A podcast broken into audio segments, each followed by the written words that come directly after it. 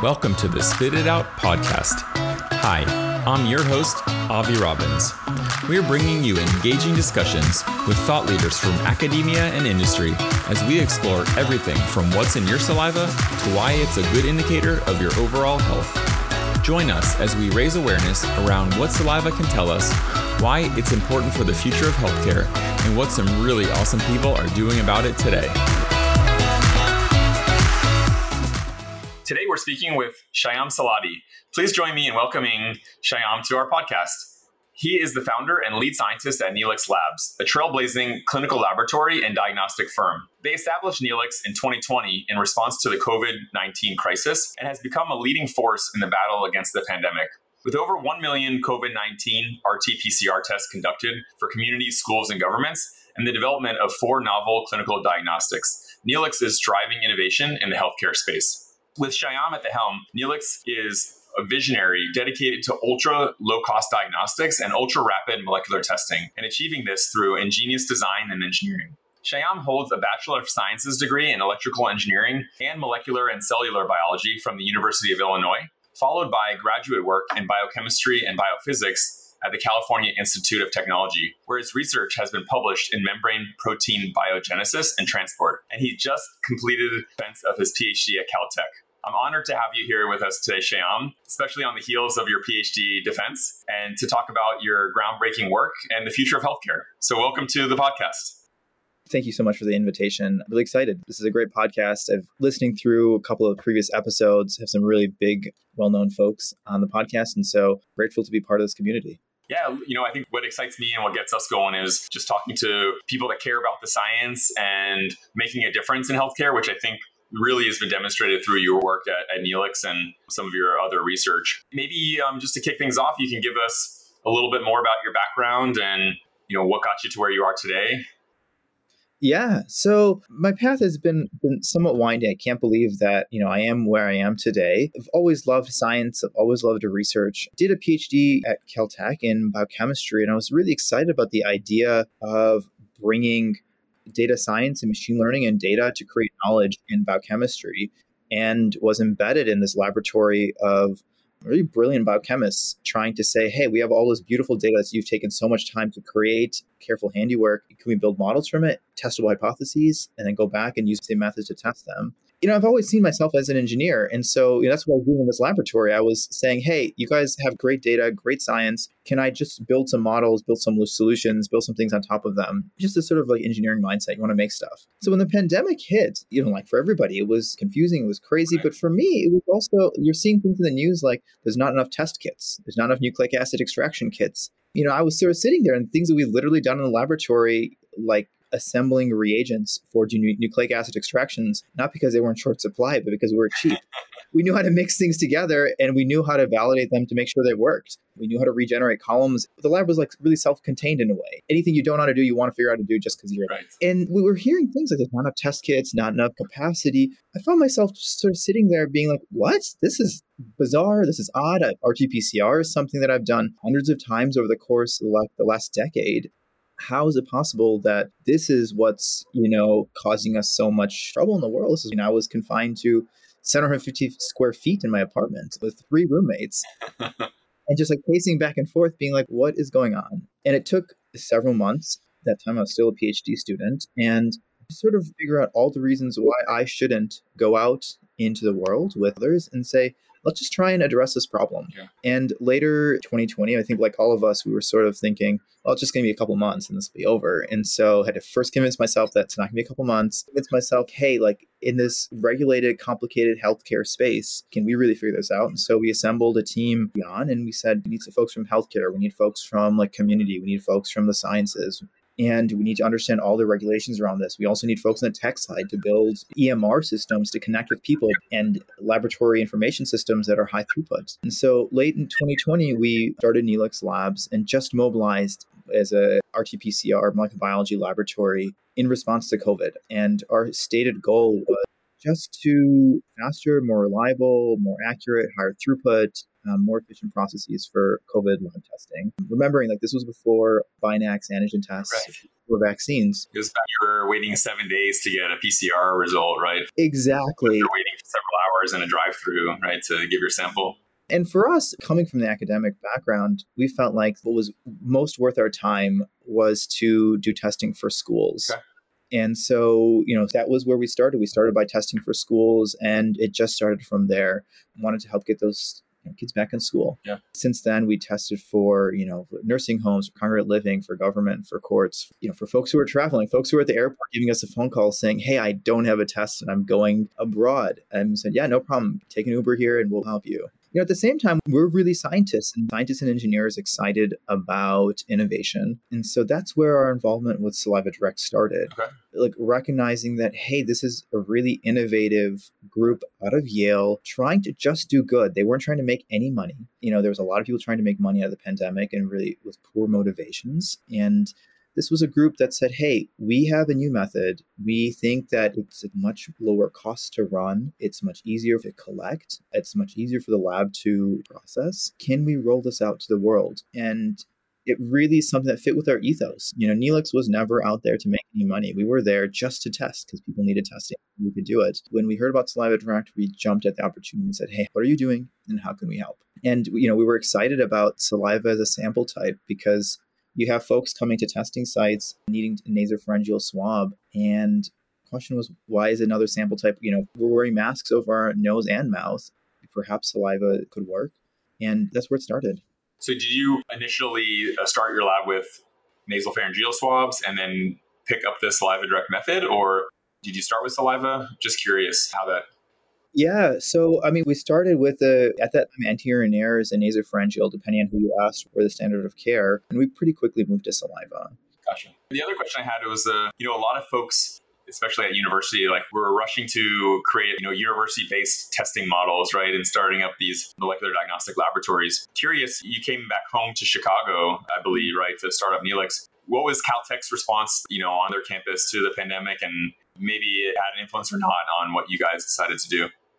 Yeah, I mean, it was actually a number of months trying to figure out hey, this is a university laboratory. Why don't we start a clinical laboratory? Why don't we do diagnostic testing? There's certainly many in the community around us that needed it. And I think many universities were somewhat worried, at least in the early days, about the legal ramifications if they didn't have a medical center, sure. saying, recognizing, feeling like they didn't have the right expertise. In the end, I think it's just, you know, as a graduate student, students are just not empowered. They're empowered to do research, but not empowered right. to do other things. And so it just made so much sense to say, hey, let me try and make this happen myself. And I'm so glad that I did, starting a testing program after we had started many months later. I'm actually, I've seen their testing facility and been in touch with the folks who started it, and you know, what they're doing is incredible.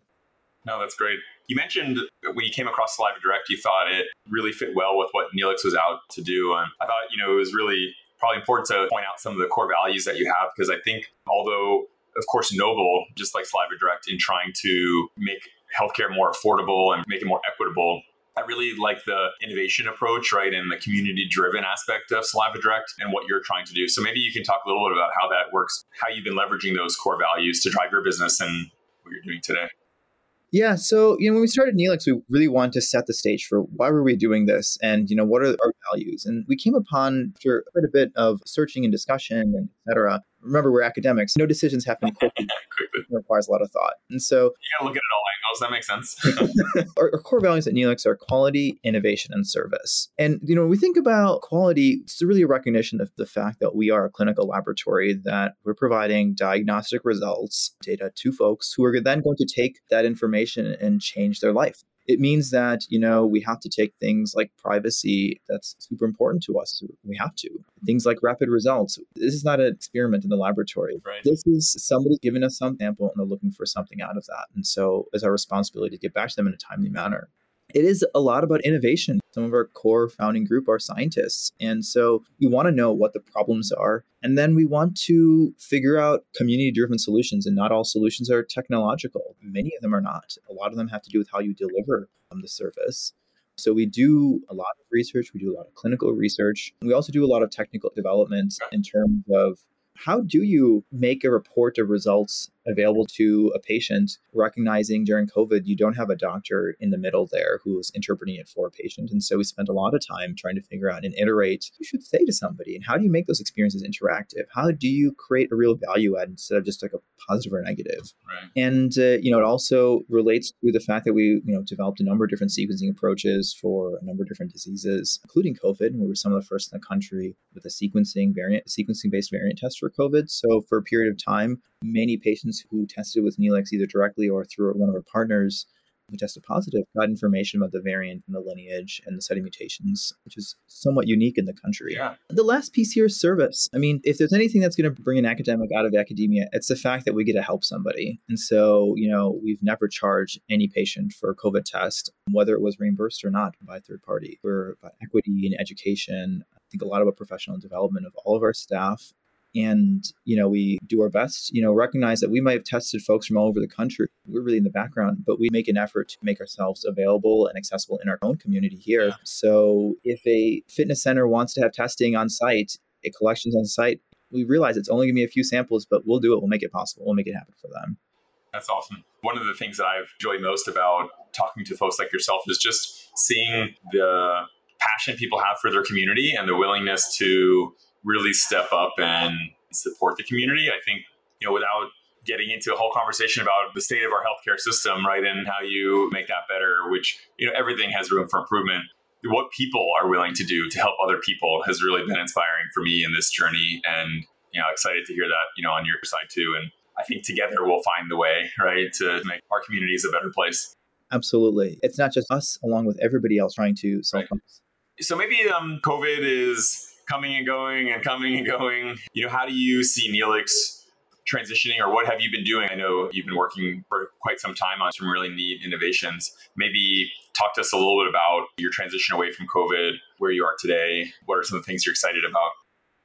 Yeah, so Neelyx has been over the last year and a half, you know, as the volume, the emergency period of the pandemic came to a close, and well, as the number of antigen tests and vaccination has really increased and all that has become widely available, we asked ourselves the question of what have we learned from COVID and what we've done and what are we good at and where are also the urgent needs that need solving, that need solutions? And this sort of came up organically. Last summer, summer 2022, there was an outbreak of monkeypox, now called Mpox, which is virus that is in the same family as smallpox. There wasn't an test available, easily, broadly, you know, widely available with reasonable turnaround times. And so we said, hey, we were chilling at the time after, you know, volumes had dropped and, you know, and we said, hey, we have validated laboratory processes for COVID testing so many times in the course of pandemic. Like one supplier would say, "Oh, you know, I'm not sure where things are going to be in a month," and so we would say, "Okay, we're not sure where you're going to be, so we're going to validate something else just in case." Yeah. You had to do that within a couple of days. You couldn't do it over weeks. By then, it might be out. And so when we heard about Mpox, we said, "Hey, let's treat this as a war game, and let's see how fast can we actually come up with a test that's clinically validated." We were so excited to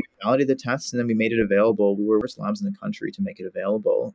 And at the time, we got in touch with STI clinics. Coincidentally, we're using us for COVID testing ahead of time before that and said, hey, if you need Mpox testing, we will guarantee that we can turn this around for you on the same evening. What we had done, really recognizing at early stages of an outbreak, that's the most critical time to get results out in an immediate way. It's not something where you can wait a week or wait a couple of days. Patients are worried, providers are worried, everybody wants information. So we have validated a method, an ultra fast RT PCR machine can do 45 cycles in 15 minutes. So that gives you time to receive the samples, process them, run them once. If you need to run them again, you can still run them again, and the text can still leave at a reasonable hour um, in the evening. And so, you know, the providers appreciated that, their patients appreciated that. Patients would always get the results by the next yeah. morning. And so that's where we sort of started and said, hey, there is something. These conversations continued with these STI clinics, and they were like, hey, if you can do this at Mpox, why can't you do this for chlamydia and gonorrhea and trichomonas and HPV, all these other sexually transmitted infections? And folks in the community brought to our eyes, brought to light the fact that there is an epidemic of STIs in the country. Yeah if we had better testing and testing was more available, then we could really help address this, this epidemic of STIs. So earlier this year, Neelyx launched various panels of STI tests from you know standard of care specimen types, made these available to our partnered providers and clinics.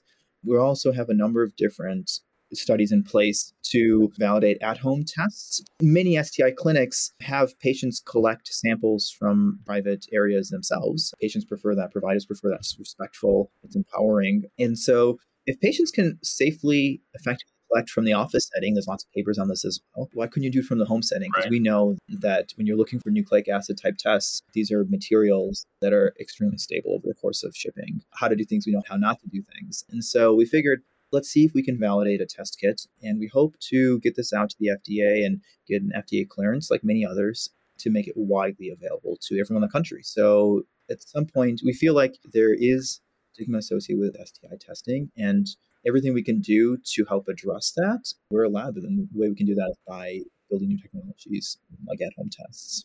I would certainly support that. I think from what we've seen, you know, a very important area, right? Where especially when you talk about, you know, access to healthcare comfort and privacy is super important there, right? People sometimes avoid the testing because you're embarrassed to go in and do these types of things. So having it available in the comfort of your home or wherever is safe space for you, I think is phenomenal. Yeah, best of luck in that. I hope that continues to go well. Yeah. So, Avi, I'll tell you something interesting about this. I think you'll appreciate. Okay. We're excited about saliva. We love saliva direct and love saliva as a sample type. And so, you know, we figured HSV1 herpes is presents in oral lesions. So we want to ask the question, how many of these STIs can you actually detect? And OraQuick is an HIV test from saliva, um, either serologically looking for antibodies or, you know, looking for actual target uh, pathogen material, um, nucleic acid material. And so we have an ongoing study that asks folks um, at STI clinics for a paired saliva sample.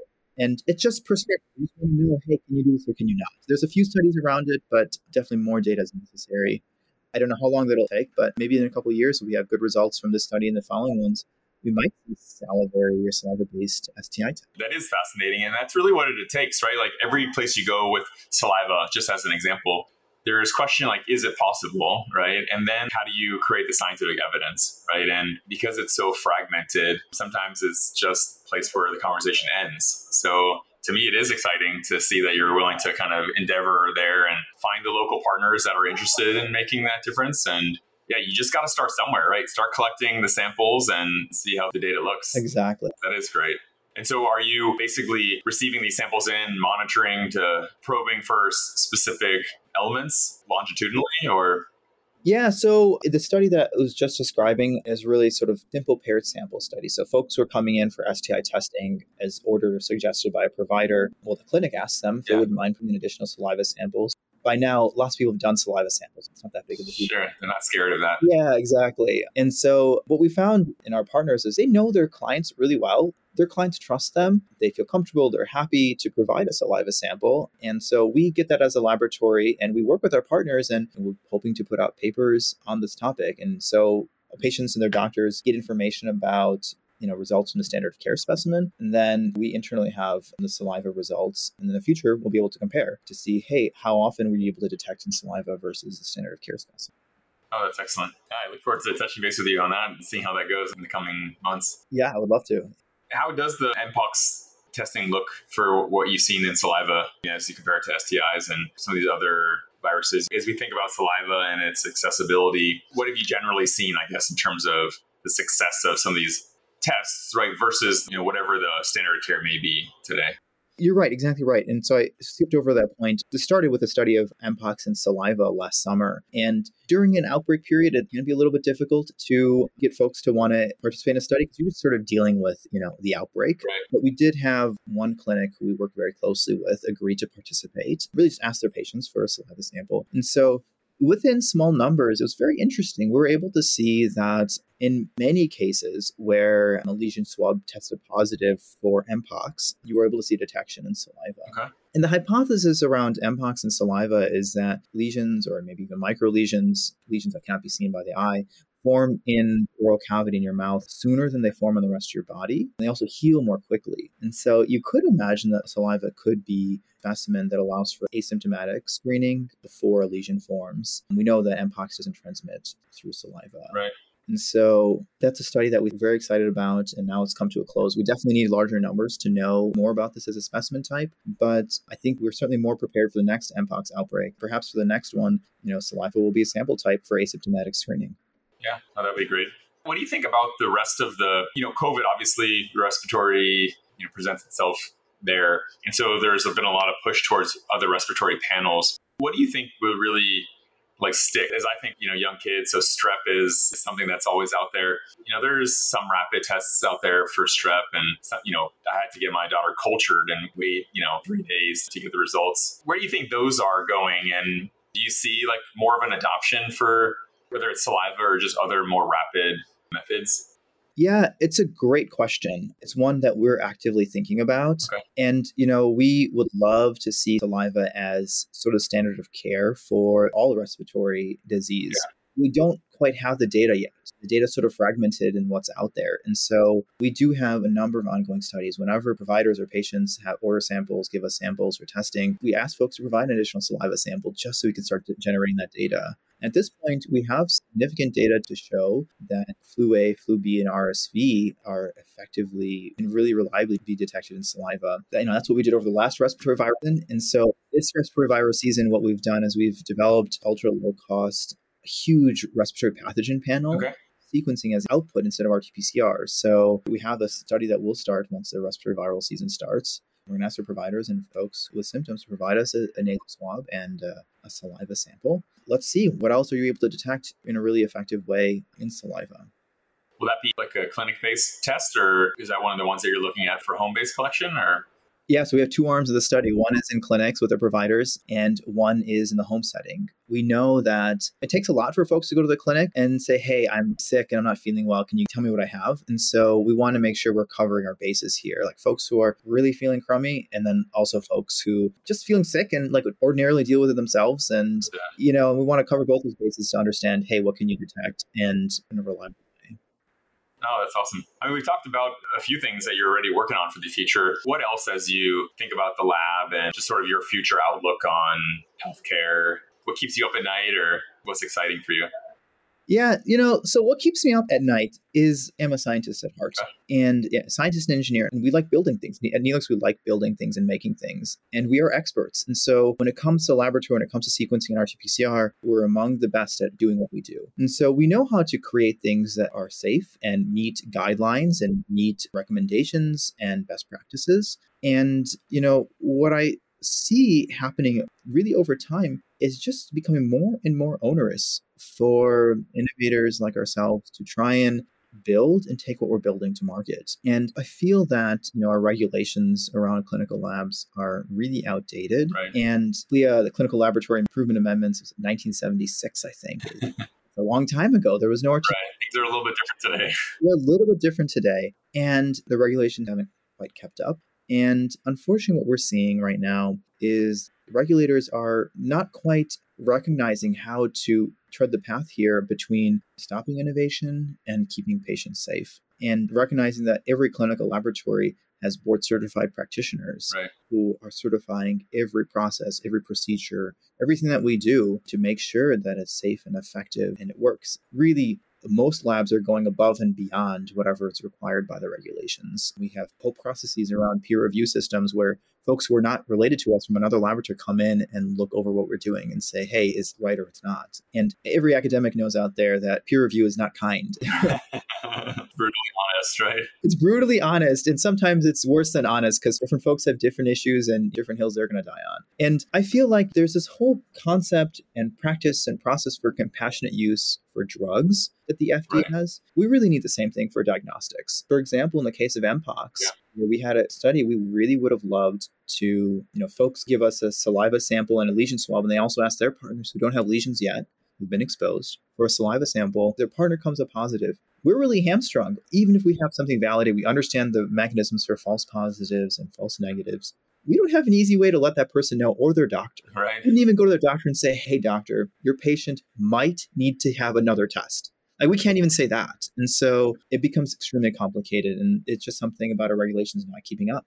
Yeah, it's a tough one, right? I'm not sure if I dare ask you what you recommend. When you think about the processes and reasonable approach is to take a risk-based approach, right? And what is the potential harm? You know, are there different classes of diagnostics that we should be thinking about? But I'm certainly with you in that there's got to be a better way. And I firmly believe that we need to keep people safe. And if there's too much flexibility, unfortunately, there's people out there that might take advantage of that. But we can't stop innovation, right? And we can't make something so burdensome, right? Like the engineer in me, you know, thinks about when you put in place too much process, right? You constrain the system, right? And so I think finding that balance is the challenge for sure.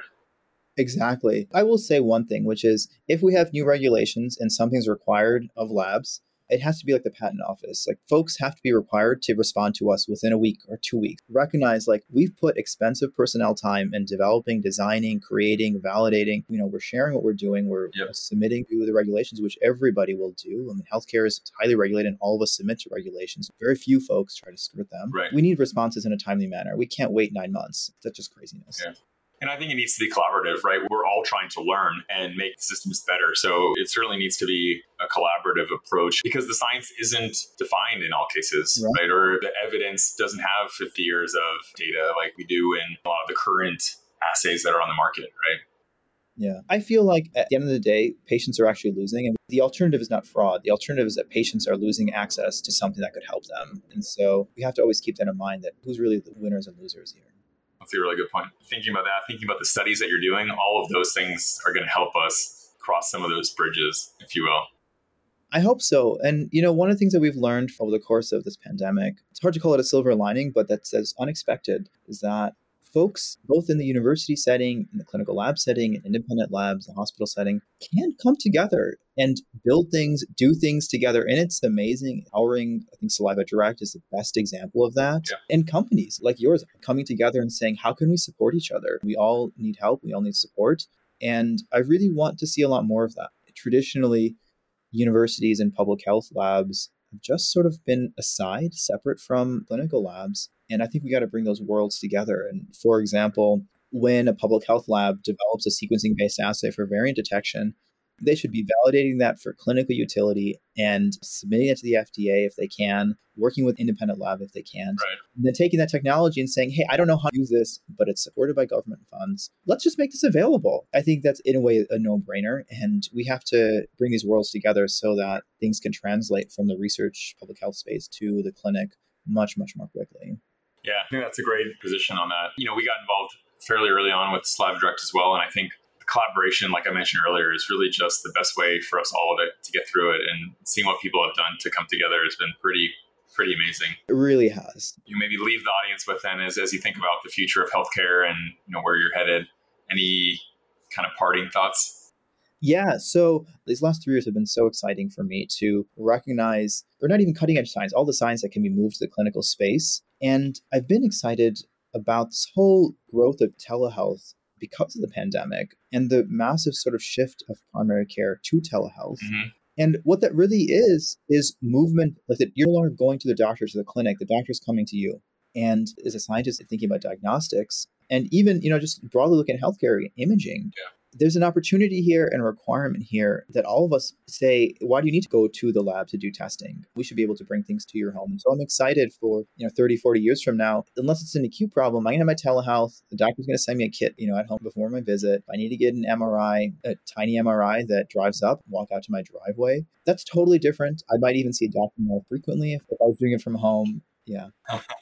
yeah, I think perhaps doctors see it as a threat to their current patient base, but I like the way you put it in terms of it really just bringing the doctors to the patient, meeting them where they are, right? right. And there's got to be a win-win, right?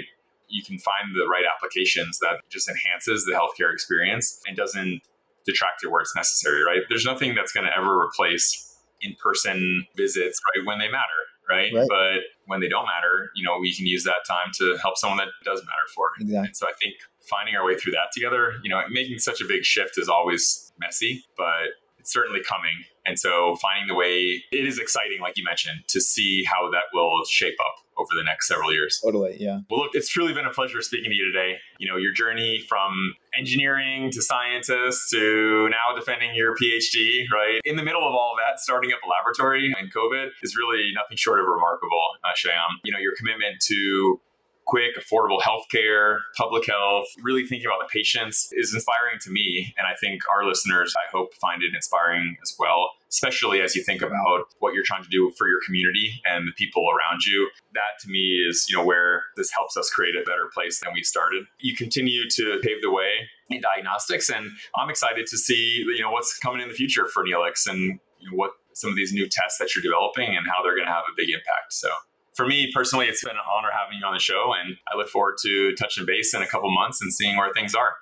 Thank you so much, Avi. This has been super fun. grateful for your invitation. Looking forward to our future further conversation. Awesome. Thanks for listening to the Spit It Out podcast. I'm your host, Avi Robbins. Subscribe wherever you get your podcasts and follow us on our journey to raise awareness about saliva diagnostics, the future of healthcare, and hear stories from some really awesome industry and academic leaders.